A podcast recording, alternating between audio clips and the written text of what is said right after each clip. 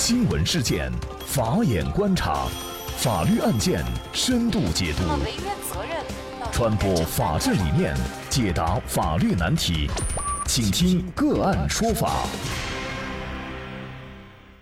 大家好，感谢收听个案说法，我是方红。更多的经典案例解读，欢迎您关注个案说法微信公众号。那么今天这一期呢，有点特别，就是我们来回复嗯一位交警朋友向个案说法进行的一个咨询。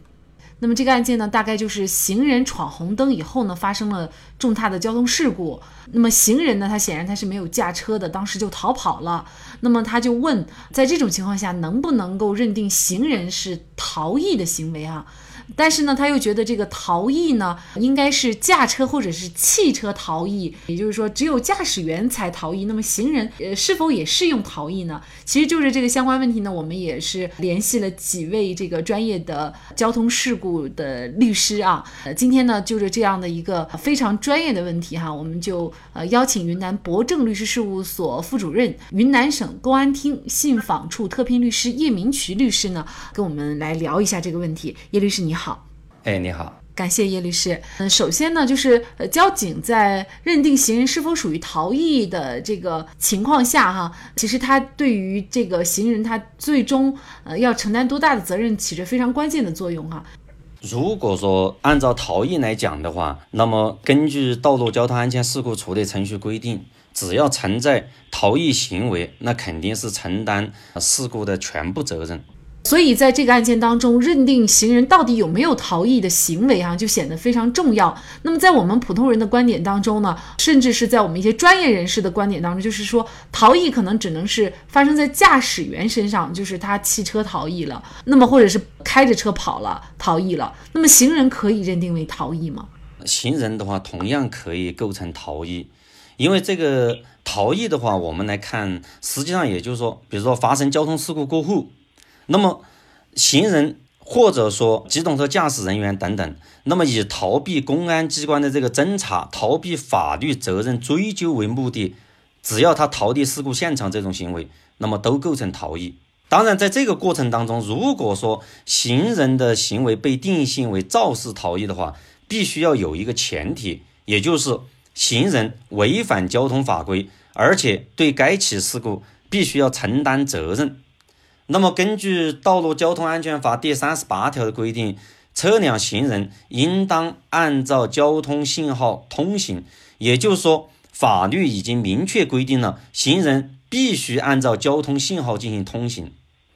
所以，在涉及行人的交通事故当中，如果因为行人明知违反了交通信号，就是闯红灯，而导致发生重大交通事故过后，又没有及时的去报警，采取必要的一个救护措施的话，那么为逃避法律责任的追究，逃离现场行为就可以定性为肇事逃逸。因为这个行人他实际上也是交通的行为的一个参与者。因为根据最高人民法院关于审理交通肇事刑事案件具体应用若干解释的第一条规定，从事交通运输人员或非交通运输人员。违反交通运输管理法规发生重大交通事故，在分清事故责任的基础上，对于构成犯罪的，依照刑法第一百三十三条，就是交通肇事罪的规定来处罚。所以，此处的非交通运输人员实际就包含行人。那么，行人违反交通法规导致重大交通事故的发生，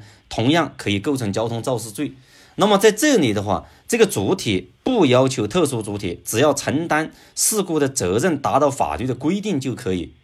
任何具有完全刑事责任能力人都可以构成这一罪名。所以，逃逸行为不仅针对于驾驶人员。好的，感谢云南博正律师事务所副主任、云南省公安厅信访处特聘律师叶明渠律师。那么针对这个问题呢，我们也邀请了山西施达律师事务所交通事故专业律师邢静瑞律师进行了答复。那么邢静瑞律师的回复是：依据《中华人民共和国道路道路交通安全法实施条例》第九十二条规定，发生交通事故以后，当事人逃逸的，逃逸的当事人承担全部责任；但是有证据证明对方当事人也有过错的，可以减轻责任。依照该规定，当事人包括机动车方和行人，因此行人有逃逸行为的，承担全部责任。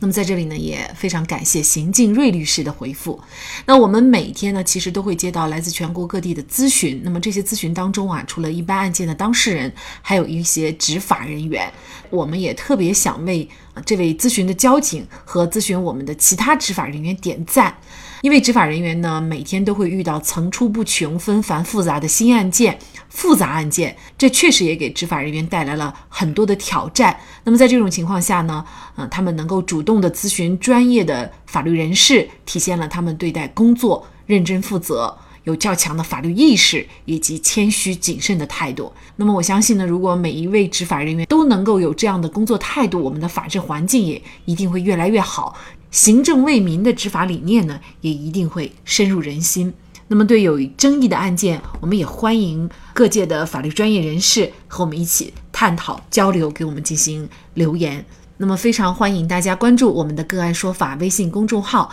呃，今天的公众号文章下方呢，会附上类似于行人闯红灯构成交通肇事的相关案件。另外，您在生活工作当中遇到一些法律问题，都欢迎您通过添加幺五九七四八二七四六七幺五九七四八二七四六七这部电话号码的微信号向我们进行咨询和交流。给大家提供法律问题解答的都是我们节目邀请到的嘉宾了，他们都非常的资深、专业和负责任。感谢您的收听，我们下期节目再见。